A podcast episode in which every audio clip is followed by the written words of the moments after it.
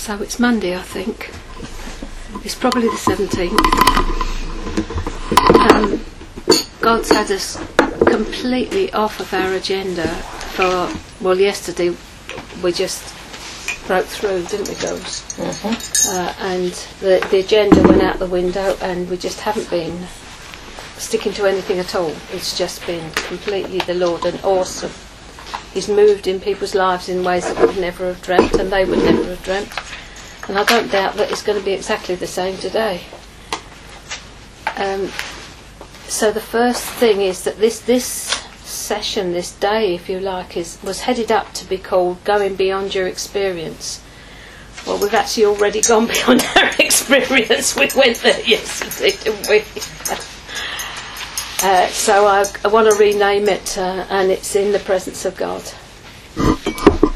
Um, we have known why he titled it um, "Entering into the Power and Presence of God," and I can't recap, uh, but we've gone through the fact that we what it means to put the power first before the presence. Uh, and today we're looking at the presence. And um, Margaret, not there. Oh. She was here. Must be in the room. Must be in the room. But what I didn't know I was going to say and wasn't aware of is that this is a Kairos moment. And that needs to be explained to you, those of you who don't know what you know what a Kairos moment is. Anyone? No? Right, okay. We live in Chronos. K A I R O S. This is awesome. Because Chronos, we live in Chronos, from where we get our word chronology, which is our time scale. But when you move into a Kairos moment, you're coming into God's time scale. It was a Kairos moment when Jesus came. There are Kairos moments along history where he presents himself in such a way as to turn and change the course of history. He himself breaks in, and therefore things from that moment are never the same. So, what we have been experiencing, I think, since Friday is a Kairos moment in our lives in God. That we will never be the same because of what He has done over this weekend. Many of you can give testimony to that, that you won't be the same. A Kairos moment in God is, is very precious because, one, you need to be aware of it. You need to be like the sons of Issachar who knew the times and the seasons, and it is the prophetic that will recognize a Kairos moment of God. When he dropped that into my m- mouth, when I spoke that prayer, I thought, oh, I was overcome at that point by total nervousness because a Kairos moment means he's here.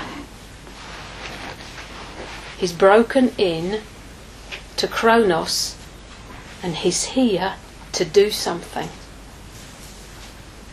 And it's going to be stupendous because it's always God size when God breaks in to do something.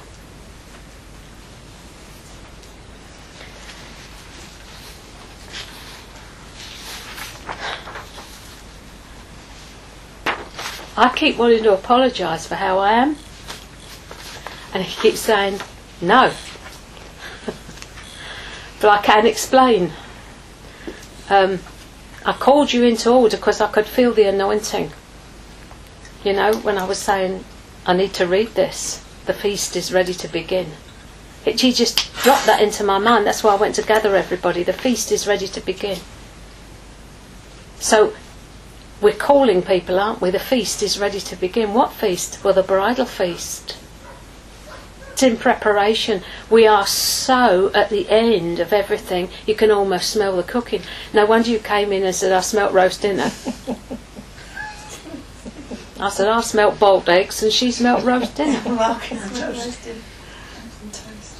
The feast, beloved, is ready to begin. He's calling us into bridal partnership in no mean fashion.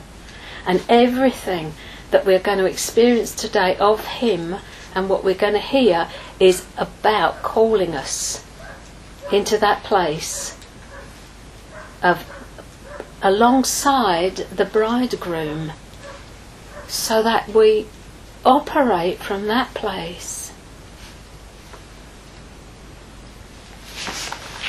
I had a lot of little stickers with me. I've lost, completely lost the one of them. There's a little sticker. Here we are. Okay, Father. At the last uh, school we had, do you remember we had a handout which said, um, My child, you are mine. This day I call you into sonship. And every day to take up your position in my family. You are my son, and in you do I delight. I've set my love upon you. Yes, my plans, my ambitions, my love. Think you that I said to my own beloved son, You are my son, this day I've begotten you? This is true. I said it of him, and of every son since. Take up your sonship daily. Daily shall you enter into your place. Did I not say, Bring the best robe and put it on him, and put a ring on his finger, and shoes on his feet? Did the son do anything to merit his sonship? Was he a worthy son? Yet I set my love on him and wooed him to myself. Come then, take your place, the offered garment, even the robe of rejoicing and delight. Take the ring of union with me and display it, delight in it. Let me wash your feet, then take the offered sandals, and walk through this day as a king's son. Your feet will become soiled, and I have made provision for this. But keep your heart with all diligence. Be a son. Ask as a son. Reign as a son. Rejoice as a son. Move freely as a son should. Rejoice even as my heart rejoices in you. The past is forgotten and behind you. The day is yours. Go forth. Bear the radiance of the divine in your countenance. See, I've stripped from you the robe of rags. I've put on you the robe of my righteousness, the beautiful garments that shall be the envy of all that see them. Even as Joseph's coat aroused in others envy, so shall others want to know the Lord your God. Rejoice, oh rejoice in your welcome, in your position, in your forgiveness, in the joy of your Father, in the joy of the angels, for he gives you richly all things to enjoy. Rejoice. Again I say, rejoice. Interesting, this little poem, call it what you will, fell out of a book given to me. There were many books given to us by um, a man called Harry Travis. He's a Methodist um, lay preacher, turfing out his books. And, and as I was going through them, out fell a little sheet of paper, and this was on it. It sounds like straight Graham Cooke, doesn't it?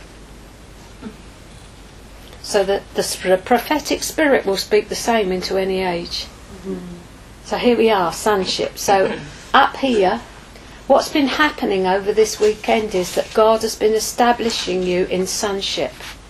He will do you that to you before he does anything else, and he won't let you move anywhere into servanthood until you know who you are in him. That's the relational cycle, the cycle of sonship. leads on to servanthood, then to friendship. Abraham was a friend of God. And finally to slavery. Paul says, I'm a slave of Christ. So he establishes this first. Friendship is earned by faithfulness when you get round there. And finally we go on as love slaves. So that is the way he works with us. There's the cycle of intimacy, the relational cycle, the love cycle. He's got like these cycles that all interlock, and we can be in half a dozen at once. But here, this weekend, he's been establishing us so that we know whose we are. And he won't let us go until he's established us in that. So there's copies of these that you can help yourselves to, um, or pop round. Yeah.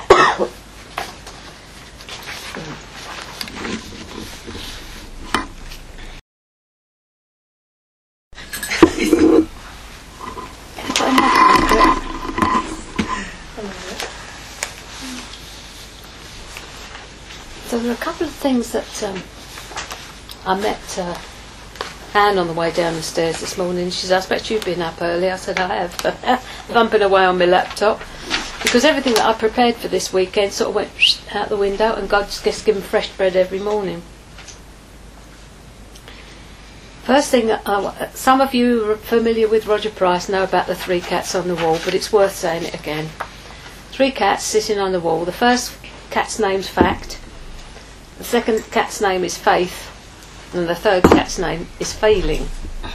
All the time that Faith kept his eyes on the facts, he was all right, but when he looked round to see how Feelings was doing, they all fell off the wall. I mean, we laugh, but actually, this is the case of it. And the things that we have won and gained in God this weekend will need to be actually appropriated by faith and not by feeling. Um, because times are going to come when we come out of here where it won't feel like we've received anything. And so that's where faith kicks in. That we know whose we are. Sometimes Joyce and I say, we, all we know is that we're saved. we get to, to such a state, the stew, that that's all we that's all we could do. So we'll be looking at faith versus feeling this afternoon. We're looking at that a little bit more. But they're up there just as a nice little visual aid. Um, Carol, would you like to turn that board round? You'll find something you won't like to see on there. no, let all the groans go.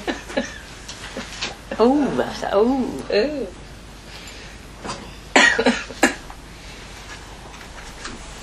Just quickly, this was one revelation that God gave me over the weekend that we're all born with a serpent inside. You can call it your old nature or your old Adam, but it becomes much more real when you see it like this. The Eros serpent is self referential, it always puts itself at the centre, will always seek to gratify itself, and in relationships it will seek to possess, acquire, and control. So we did a little study on the thing um, and realised that if we starved it, it uh, actually would just disappear eventually. The thing is with it, of course, it lays eggs. And it can lay eggs like resentment and bitterness and hatred and unforgiveness and you name it. So you could get rid of the big one, but leave the nest of eggs behind. Um, when I first uh, saw it in someone uh, ten, about 10 years ago, I saw this snake curled up in her tummy. I thought she needed deliverance. After many unsuccessful attempts to get that out, it didn't come out, and I thought, well, there you go. But on was it Sunday morning, Saturday morning? The Lord suddenly showed me that that's what I saw coiled up inside this person because bless her, she is a walking example of someone who is consumed with herself. It comes out in a conversation, it comes out in everything. And that was why I saw this thing curled up in there. And God said, You're all born with one of those. So I think some of us decided that we want to walk in agape, which is God's love, and not eros, because eros is not sexual love. It's anything that seeks to put ourselves first, our own self gratification. You know, this particular person, um, God spoke to her recently, because a long time ago I said, I think you've got a problem with self protection. Me? What? Never. I said, well, go home and ask him, because that was what God had told me. No, no, couldn't see it, couldn't see it, couldn't see it. Then some months or a year later, she phoned up and said, uh, I think God showed me I've got a problem with self protection. Oh, really? And it's self deception. Oh, really? Would you like to unpick that then? Well, the deception was that the way that she was filling her own needs was all right. She had persuaded herself that buying trinkets, buying the clothes she fancied, indulging herself in various foods, generally indulging her fleshly instincts and appetites, was all right because, after all, She'd been very badly treated. And it was a real shock to her when he actually said, You're in deception. That is how strong it gets. But it actually becomes a deception. We are self deceived because we think that it's okay. But Jeremiah puts it another way, doesn't he?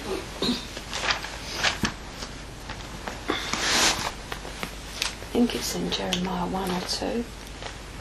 My people have dug cisterns.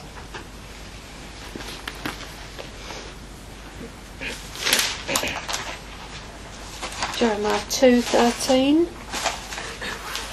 My people have committed two evils.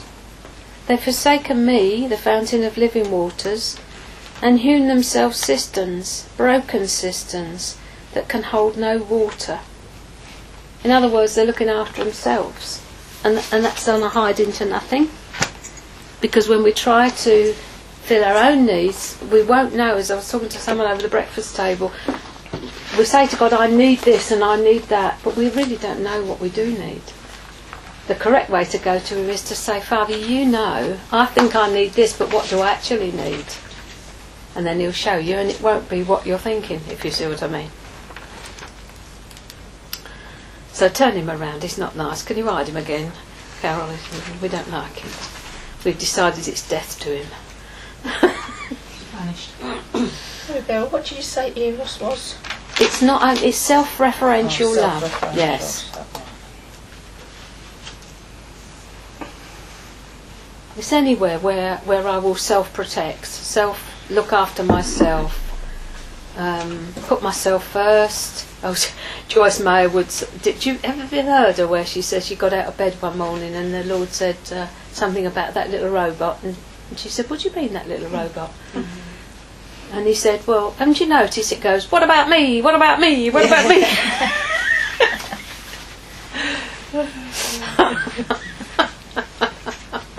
We've all got a little robot that goes, What about me? What about me? What about me?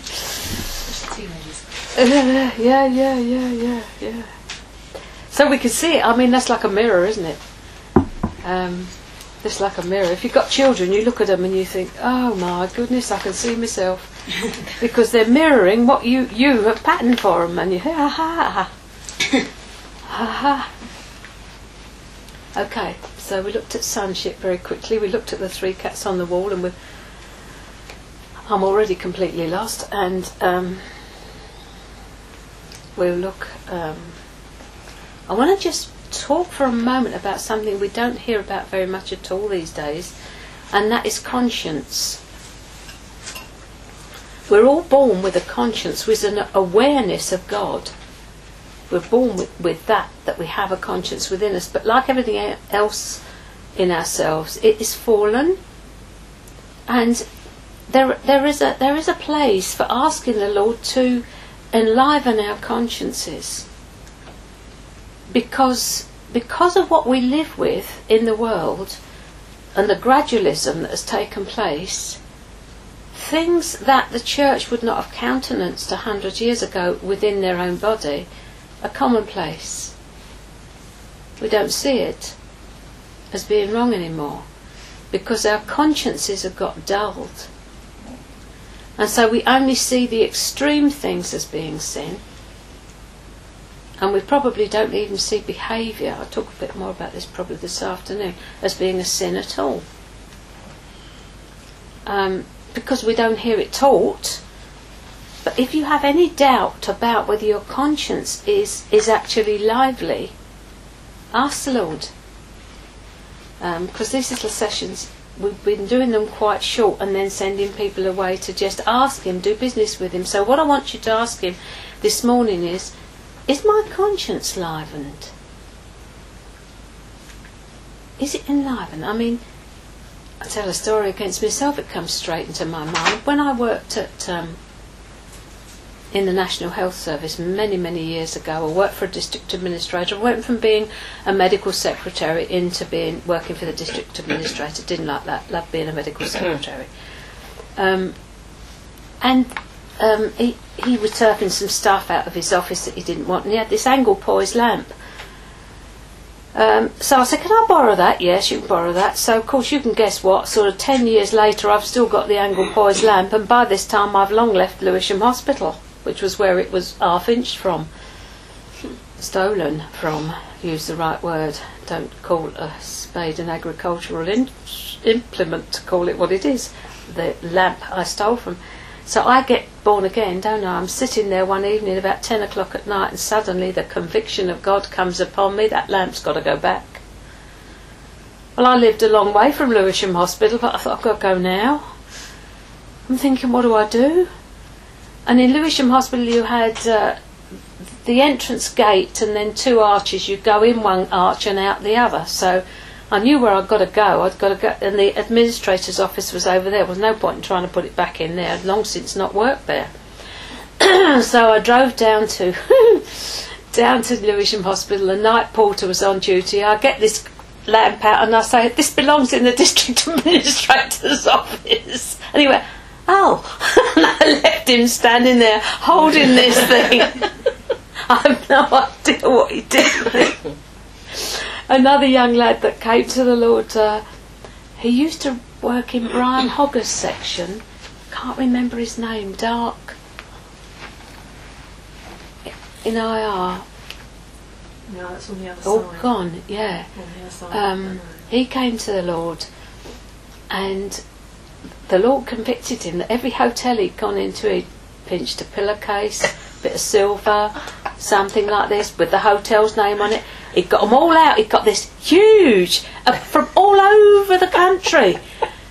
I said, Lord, what am I to do? He said, Well, I don't expect you to go back to everyone. I just wanted to draw your attention. Now you throw them away. You know, up to what you've been doing, you see? Because everybody does it, don't they? I always have a souvenir. I actually had someone come here once, very difficult lady, sat on that settee and said, uh, I don't know what it is about this place, or words to this effect, but uh, usually when I go anywhere I take something. She said, but I can't seem to pick anything up here. Christian. Something wrong with her conscience, do you think? I mean, it's absolutely incredible. And, and, and God, yes, will He will educate you down to the last scruple in terms of your conscience if you will allow Him. And that is what is called the sanctification process. Um, that is just how it works. That is what makes us stand out from the people in the world. Joyce and I, where was it? We went the other day, Sainsbury's, wasn't it? We were looking, driving into Sainsbury's, and as we as we went in, this guy came out and he's holding a t- car parking ticket in his hand, saying, "There's an hour left on that." And I'm thinking, Joyce said, "Just take it, we'll throw it away." So I took it. Now, in the past, what I would have done as an unregenerate would have said, "E, thanks very much." That's actually robbery. You don't take it or give it to somebody else because it's robbery. Uh, it's like breaking copyright on things. You know how fussy we are about breaking copyright here because God's watching those things. Um, do you remember Carol? Carol? Always pla- no. Terry. Terry. Can I tell that one? Ah. It's what worked with Sue at uh, Bexley. She was the girl that was instrumental in, in my coming to the Lord. One, she used to run a little Lambretta, wasn't it? Hmm. One night she went home, just about got home, and she felt so ill. She managed to park her bike outside the house and she staggered in and went upstairs and laid on the bed and went to sleep. And when she woke up, Jesus was laying across the bottom of the bed like this, looking at her. Do you remember this? Did you tell you this once? And he said to her, Why did you do it? I've given you all this. There's nothing that I would withhold from you. Why did you do it? And she said at that moment she remembered that in her pannier basket on her bike, just before she left work, everybody else had gone, she thought, ooh, handful of paper clips, couple of pens, couple of bits of this, couple of bits of that. Into the pannier they went. On the way home she felt sicker and sicker and sicker. Uh, God made his point. She took them back. But it's the things that we think that nobody sees that he sees.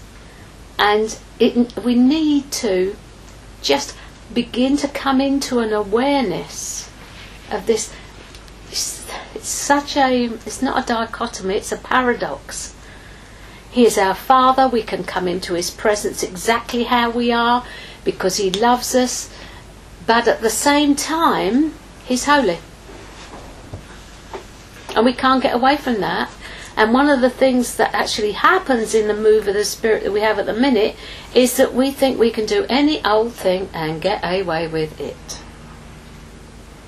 You know, my pastors, I've been in adultery with my pastor for the last two years, but he's such a man of God. And I'm thinking, excuse me, what you just said wiped out the other thing. But because the level of morality in the church and outside are both the same, you couldn't tell the difference. That's why I think I'm going to having to do this thing on sex, sex and morality. The, the, the, the church is not she's not shining like she should. She's tarnished. God has not got he's not wrathful over this. He's sad. Because what is happening is that we are becoming conformed to the standards of this world and not conformed to his standard. So that is why he's so sad that the bride has allowed herself to go into adultery just in exactly the same way as Israel did. The reason that Jehovah was so grieved with his bride and talked so much about adultery is she was lured away to the customs of the countries that she lived in. She was married to one husband, to Jehovah himself. I'm glad I spent all the time doing my preparation this morning. I haven't gone anywhere yet. Oh dear. I think it's Ezekiel 16. You're probably familiar with this. You see, Israel had gone through a marriage contract with God without realizing it. To be betrothed to a woman in Jesus' time meant as good as being married. So we're actually the betrothed of God, so that's as good as being married. All that hasn't happened is the consummation, which is when we go to be with Him. So the marriage contract was Deuteronomy. This was God saying, This is what I will be to you if you will be this to me. If you will love me with all your heart, soul, mind, and strength, I'll pour out the heavens. Oh, yes, she said, that sounds nice. Then she gets into a spot of bother and starts looking uh, to other gods for satisfaction, or if you like, digging her own cisterns. He was not, though the wrath of God shows against Israel, the warnings of God far outweigh the wrath of God in the Old Testament. And the wrath of God is not upon us, but if we look at it, we'll see that we behave in exactly the same way as she did. Here we are, Ezekiel 16, verse 3. He's talking of this nation. Thus says the Lord God to Jerusalem Your birth and your nat- nativity are from the land of Canaan. Your father was an Amorite and your mother a Hittite. As for your nativity, on the day you were born, your navel cord was not cut, nor were you washed in water to cleanse you. You were not rubbed with salt, nor swathed in swaddling clothes. No eye pitied you to do any of these things for you, to have compassion on you, but you were thrown out into the open field, where you were abhorred on the day you were born. And when I passed by you and saw you, struggling in your own blood, I said to you, In your blood, live. Yes, I said to you, In your blood, live. What's he said to us? Live. I made you thrive like a plant in the field, and you grew, matured, and became very beautiful. Your breasts were formed, your hair grew, but you were naked and bare. Can you see the likeness to the bride? He sees the church as one soul. He sees this nation as one soul. That's the way God is. He sees us as just one person, one soul.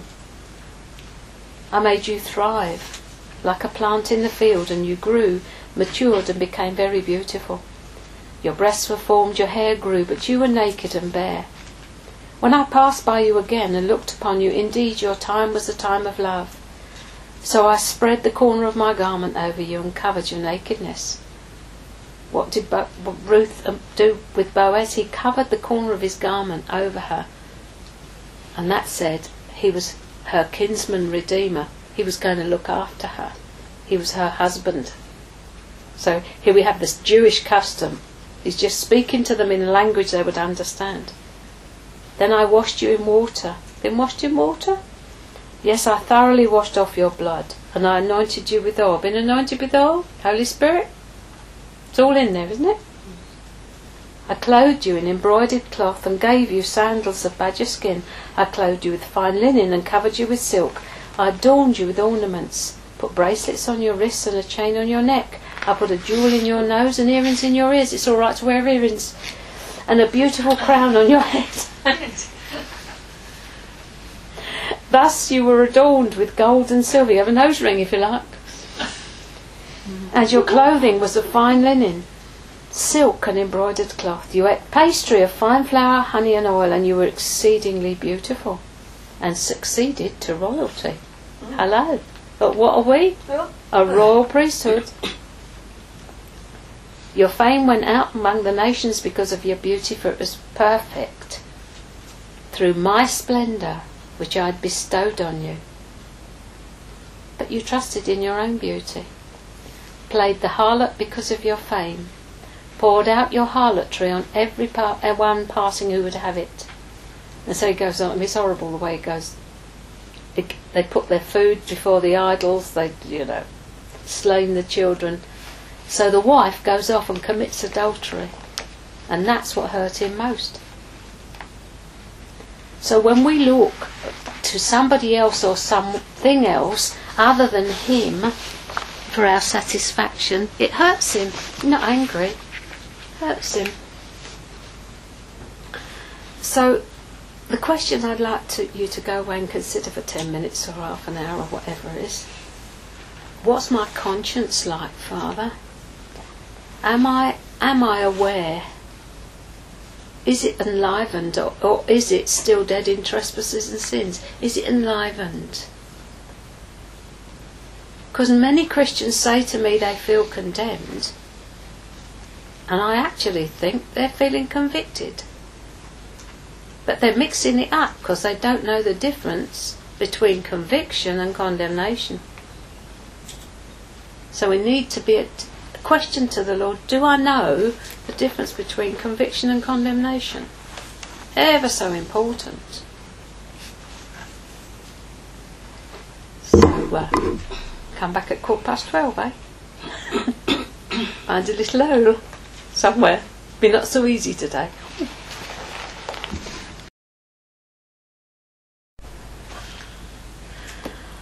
I asked the Lord what this Kairos moment meant, and that really the answer I got was a divine shift, and there's more coming, and He's preparing us to hold the wine that He's pouring out. So that what we're in now is a time of profound change, um, because His Kairos breaks into our Chronos, if you see what I mean. It doesn't take, it doesn't replace it. It breaks into at God's right time into our chronos time.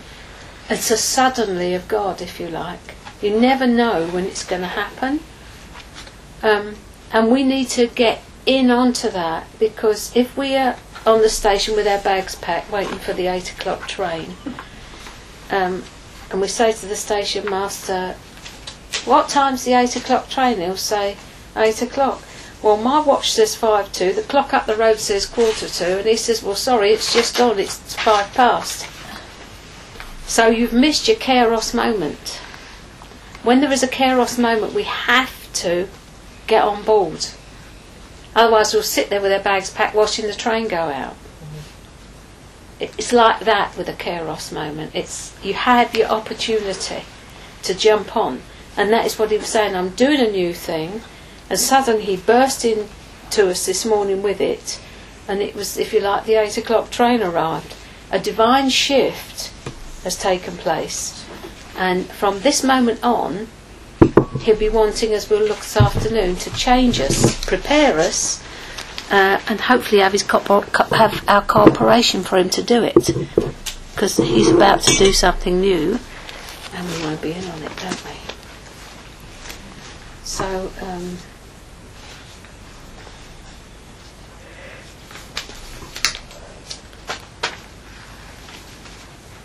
I trust it was useful finding out about your conscience and whether it's alive or not. And as Leneve was saying, where's Leneve gone? There. Disappeared into the middle there. It's the word that does it. If you don't get into the word and read the word, whether it feels good or doesn't, or whether you feel there's anything happening or not, it is renewing you be transformed by the renewing of your mind, and you get your mind renewed by getting your head around what's going on in the Word of God.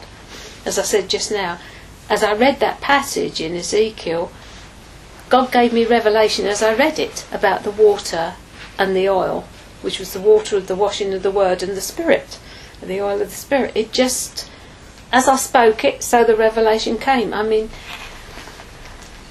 so to take, keep taking a deep breath. So, another little thing here. We started off with the whole business of time, and we've all got 24 hours. But I cannot emphasize it enough that the quality of your Christian walk will be directly related to the amount of time that you spend with Him. Some of us have got busy lives and you cannot spend hours and hours and hours. But present yourself to Him and you will have quality time with Him but present yourself you must. There's a hymn here. But, uh, jo- I got well. I think either I got it or Joyce got. No, Joyce got it when she was praying for me last night, and I said to her, "Here, remember that, will you?" I'm not sure whether she did or not, but I wrote it down just in case. Take time to be holy. This is this holy word keeps cropping up, but um, over the last couple of days, it's just kept coming up. Speak oft with thy Lord, abide in him always, and feed on his word.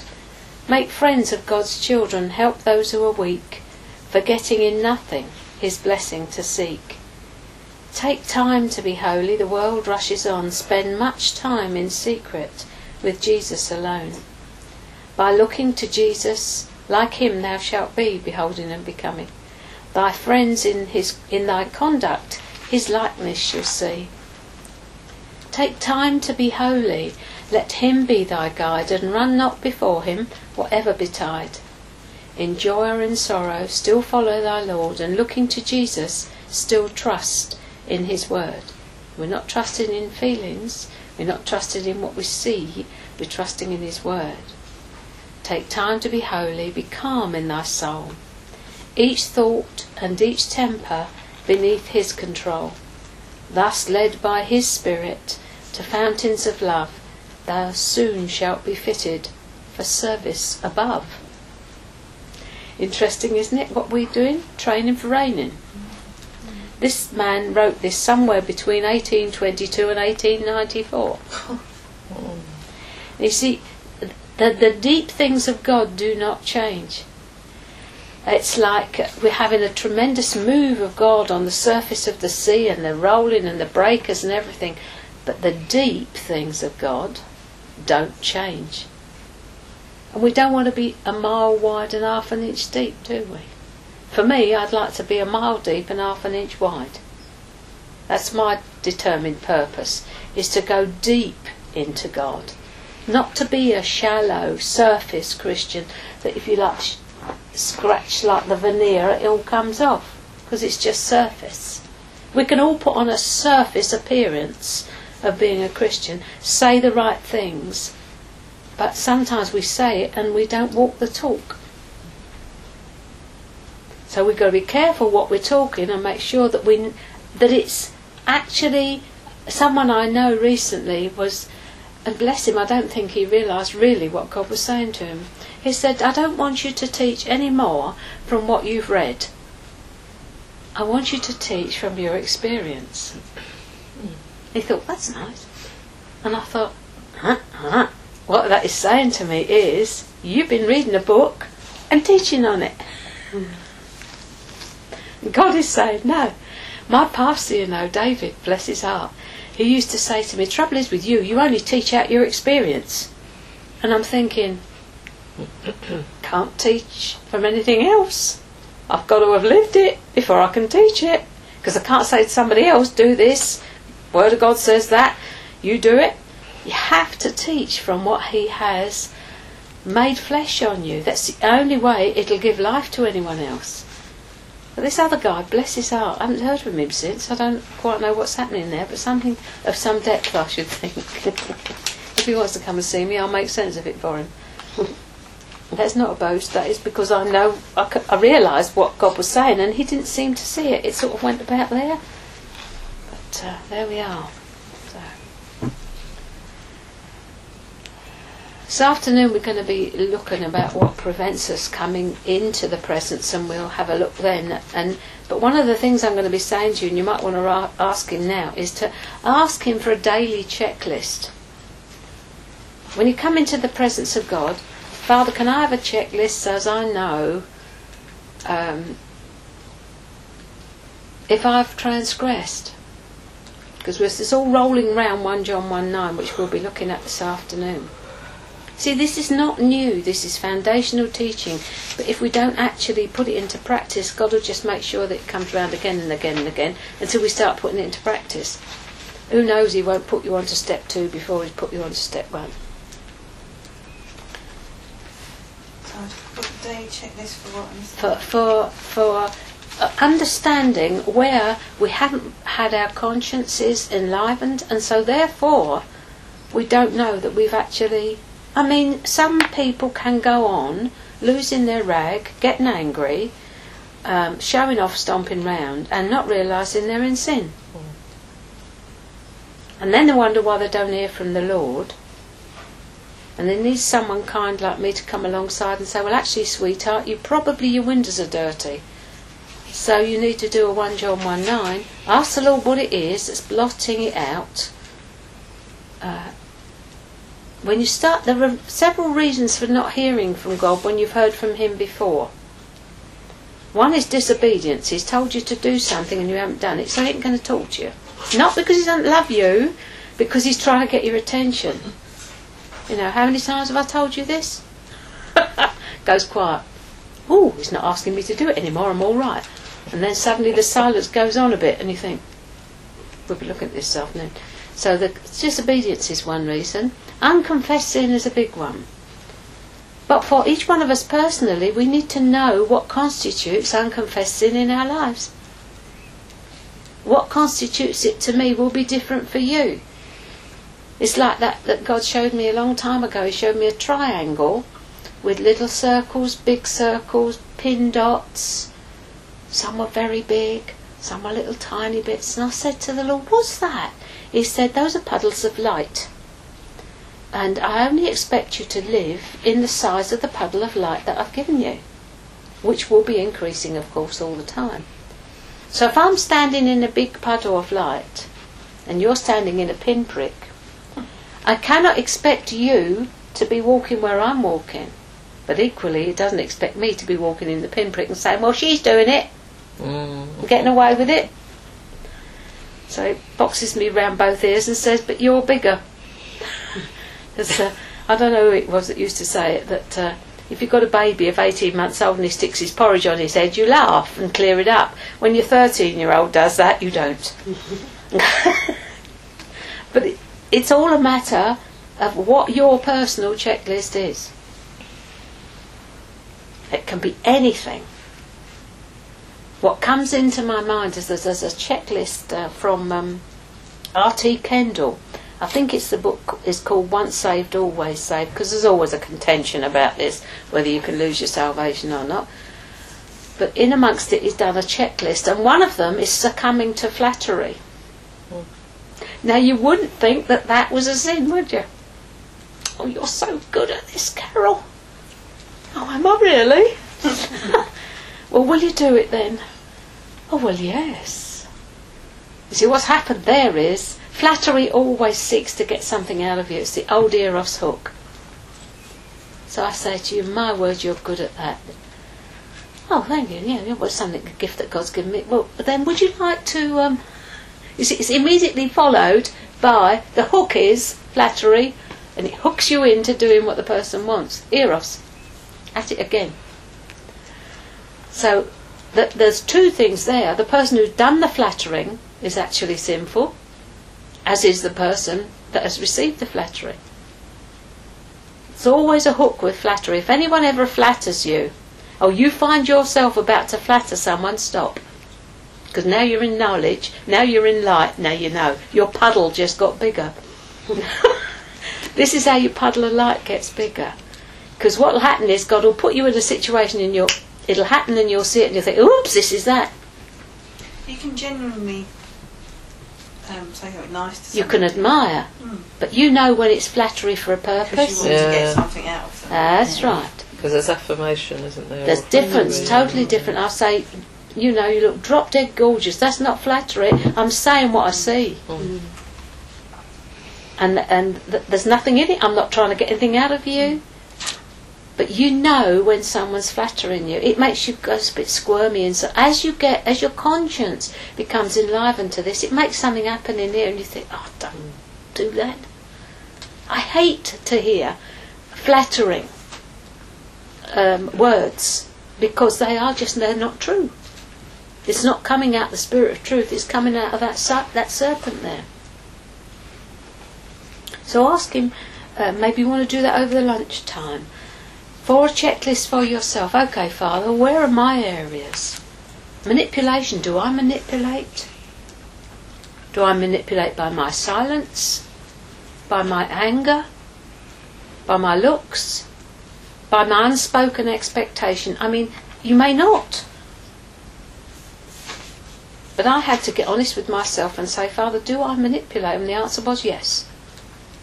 So he's dealt with me on that. Because Joyce used to say, You're a manipulator, she said. Because I'd say to her, Here, as you're going to the kitchen, do you mind uh, bringing us a cup of tea or something like that, you see? And she saw that as manipulation. So I thought, Well, I better ask him. Because I don't want to be doing it. I don't want to manipulate people. I mean, I don't want to manipulate people to love me or care about me or and I don't want to do it. I just it's it, it's repulsive. It's repulsive because it comes off the old snake. Anyway, he'll show you if you if you if you're bold enough to get real real brave with him. He'll show you what your checklist is, and then you can go through it every day, and you'll get to know you'll almost be able to tick off, the, cross off the things because you'll you'll say, Father, am I am I okay in this area now? Because it's sharpened your conscience and to such an extent that you'll you'll you'll know. I don't want to go there. Ask him what's growing off that old serpent, you know, in your in your in your life. I think it is the one thing, seeing that, that has made the old nature so clear to me. We can talk about our old Adam, our old nature, the Adamic nature, the fallen nature, all this, and, and, and, and it's like nebulous. But when you see something like that thing, it focuses. Focus me anyway. Mm. Okay, where are we going? So,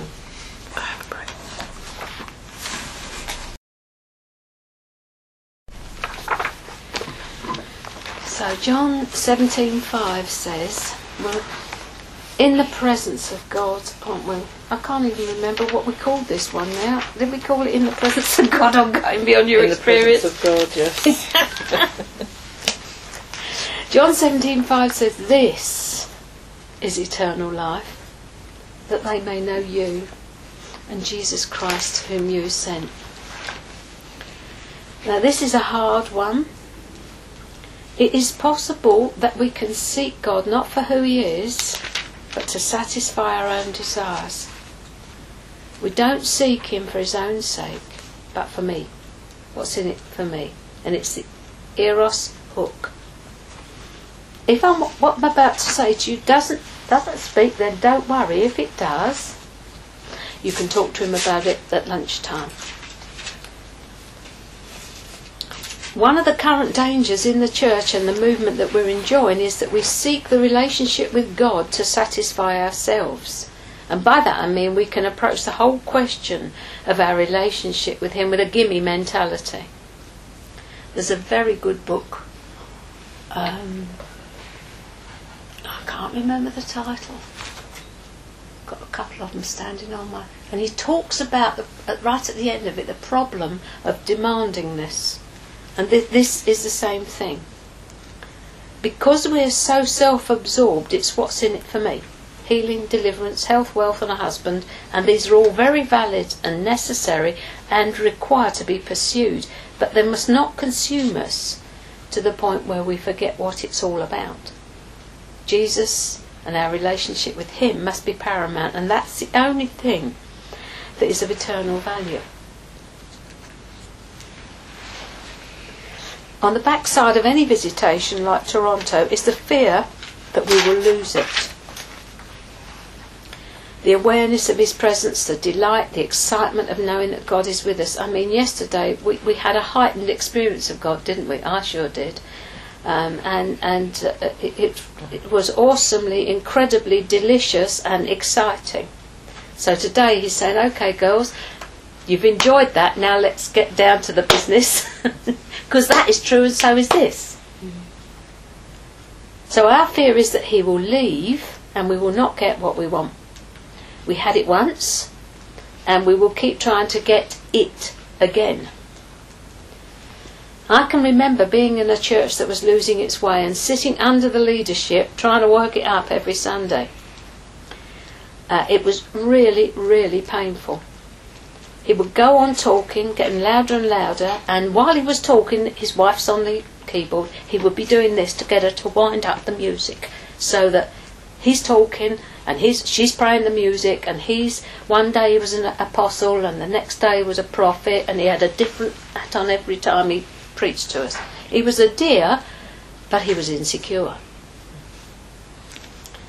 So he would go on talking, getting louder and louder, and it, I mean, it was painful. I'd walk out half a dozen times during the course of the thing, and I'd sit outside and I'd say to the Lord, I can't stand. And I'd go back in and I'd sit.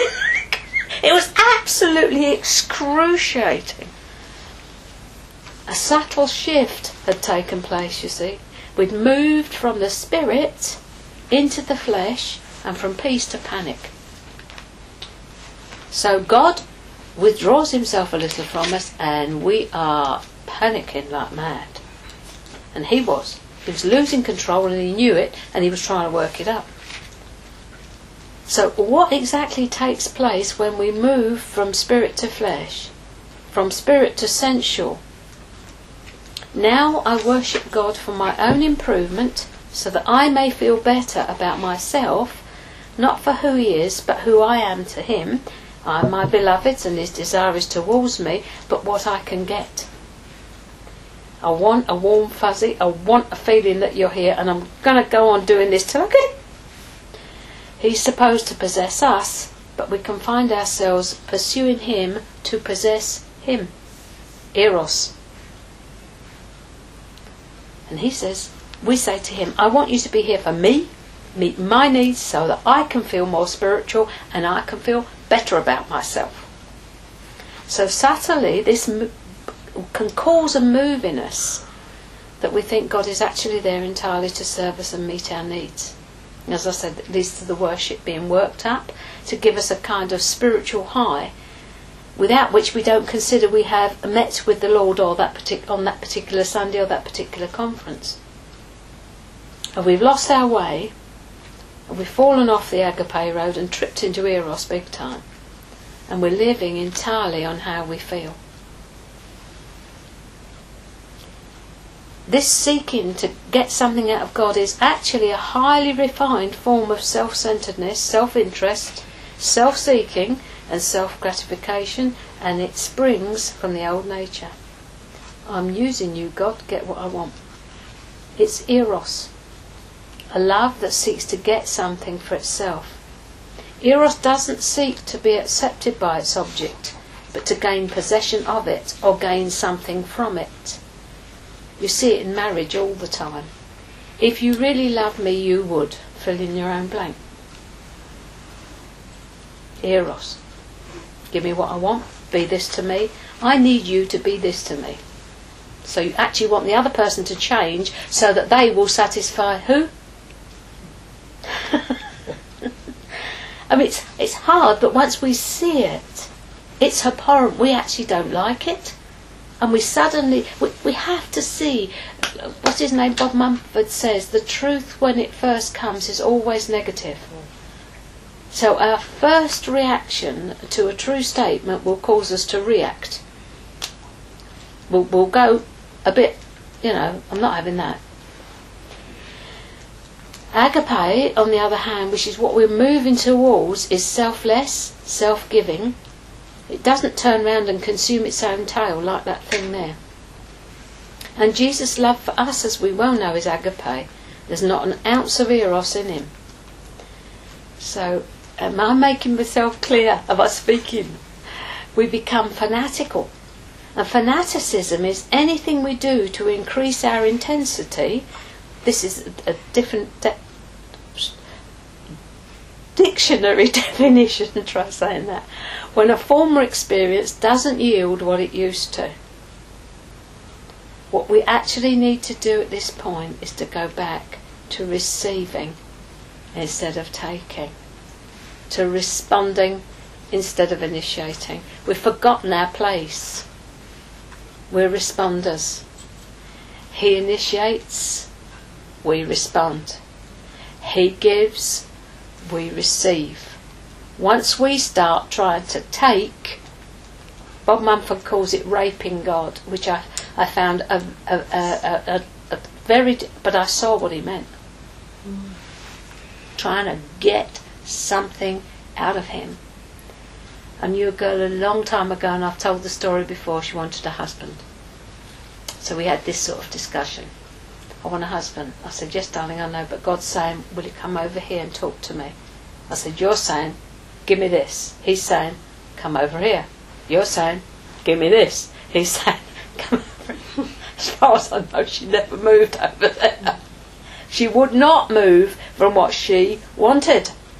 So she never got it because he's God and he doesn't change and he said, You come over here. So, what we've been doing in order to satisfy our spiritual needs is trying to take something from Him. So, sometimes we just have to relax. Because Jesus said, and we have to catch ourselves at it, don't we? I mean, I came downstairs this morning having done a bit, not this bit, but another bit, and my shoulder was stiff, and I thought, for goodness sake, you've got tense up there doing that. I've got like this. And that was before we got this morning's download. So I had to relax and say, Father, I didn't ought to be like this. I just adopt the position. I'm just going to relax. Because Jesus said it's the Father's good pleasure to give. And he says on the Graham said, isn't it? I'm indulging myself in this. I want my pleasure too. We're so besotted with our own needs and, and, and trying to get what we want. He wants his pleasure too, and we are his pleasure. So try living like the delight of God. Look in the mirror and say, I'm His delight. I'm His Turkish delight. he picks me every time he looks at a box of chocolates. So the whole issue is one of receiving. So you relax and you adopt the position. We're going to receive from Him. You can't pull something out of Him no matter how hard you try. And right now we are entering that receiving mode. We're not striving for anything. We wait for Him to come and touch us. This is the hardest thing. Learning to wait on God is an absolute essential. Because if we feel in our natural selves, there we go with the old Eros, that there's not enough excitement going on here, we'll start to move into the sensual. And we will end up working it up. And as we looked at in Ezekiel, looking in, oh, no, uh, sorry, in Jeremiah, in all the wrong places to satisfy our needs. In people, material objects, holidays, sensational stuff, sensual stuff. We really do need to guard ourselves against it. We've lost, or maybe we never knew, the fact that He initiates and we respond. We are the bride, He's the bridegroom. We are His inheritance, His treasured possession. And there's a, a plumbing example comes to me, and I never like the terms that they use in plumbing. Ah, she knows the terms they use in plumbing. Male and female connections. One goes into the other. I think I don't think that's very nice. I never did think it was very nice when I was unsaved. I didn't think that was very nice. Can't get away from it. We're made to be receivers. We're not the initiator. And uh, we, we have to learn to still ourselves. I think I was talking to, I think it was um, Gina at the breakfast table this morning. My Martha was in the ascendancy. Because when I went to bed last night, everything that I should have done today had already been done. He'd done it. And that was uh, totally obsolete what I got. So I'm sitting there thinking, I got nothing for the morning.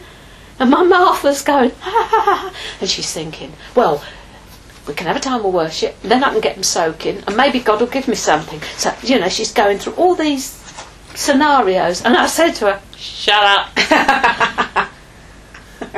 Just stop it. We're going to wait and see what God does. And right now you're going to sleep. So we went to sleep. And we got up this morning. Still nothing. what you learn is to hang on in God. What I'm learning over this, I have learnt so much about Him over this weekend. I sat there studiously bashing away, doing all the stuff I thought you wanted to bring, he let me do it. Yeah, carry on. Yeah, this is that title. That's that fine. Yeah, yeah, yeah. Got all my lovely pages, all my little. St- it's on my stick. Print it off. Got it there. Changes the agenda completely. I want you to learn to trust me. Okay. But it's brilliant. And you did ask for teaching without notes. I did. Mm. I said I want it to be spontaneous. There is something stilted still about my having to refer to what I've got here. My bit of paper this morning consisted of something like that. it's a couple of scrappy notes, and the other bit was a post-it note with a couple of pieces on it. But from that, I know what he's wanting to say. But when he dropped into my mind about that Kairos, that was awesome. I thought, surprise me, why don't you? Felt like Graham would say about Moses in front of Pharaoh, you know. Pharaoh's doing all this breathing out fire. Don't help me, Lord. Because the Lord says, I'll go behind Pharaoh and I'll incite him against you. Don't help me, Lord. But you can see him going, or even. So he makes us wait. He extends the waiting time. And when we've got to get this whole thing under control, is in that waiting, making yourself come to a place of peace. So we'll, we'll all be going through that process of, of uh, increasing our peace level, our rest level, no matter what's going on, because that's what it's all about, is peace and rest. Doing everything from a place of peace. If I wasn't absolutely peaceful, I couldn't speak. I wouldn't speak. Because if I spoke from anything other than a place of peace, what you get would be mixture. And if I spoke from a place of having had an upset with someone, what you get would be vitriol, probably, rather than nice red wine. Because it would be coming out of a disturbance inside me. So if I'm disturbed, I won't speak until I can get control, get the Holy Spirit in control of that thing. Um, if you really want to learn how to get control, become become a prayer ministry leader, um, so that you're faced up day by day for 15 years with butting sheep on a one to one, and you're saying to them, "Well, what you need to do is this, so and so, so and so, but, but, but, but, but," and you're saying, "Okay, I'll put it another way. What you need to do, perhaps, or think about, or even consider, is this." But, but, but, and you're thinking, I'll throttle you in a minute. and that is where you learn uh, to submit to the Holy Spirit constantly. And if you really get in a hole, you say, I'm just going to have to close the session for a moment while I get control of myself. because we've all got one of those things inside, you know. But it's getting top sides of the blighter, that's what it is. God will always turn up if you wait long enough. And sometimes He just likes to pique your interest by holding out on you a little. When I typed that, I did not know that He was going to do that to me. but He always hides in plain sight. Question for you to ask yourself over lunchtime. It doesn't get any easier this weekend, does it? Have you been seeking to get something from God instead of receiving from Him? Have you been trying to recapture something you once had and no longer experience? By various ploys. Fasting, to name but one. Bob Mumford makes me laugh. He said, I fasted for 21 days and all I got was thin. Could you, could you just repeat the question? Have you been seeking to get something out of God instead of receiving from Him? Have you been trying to recapture something you once had and no longer experience?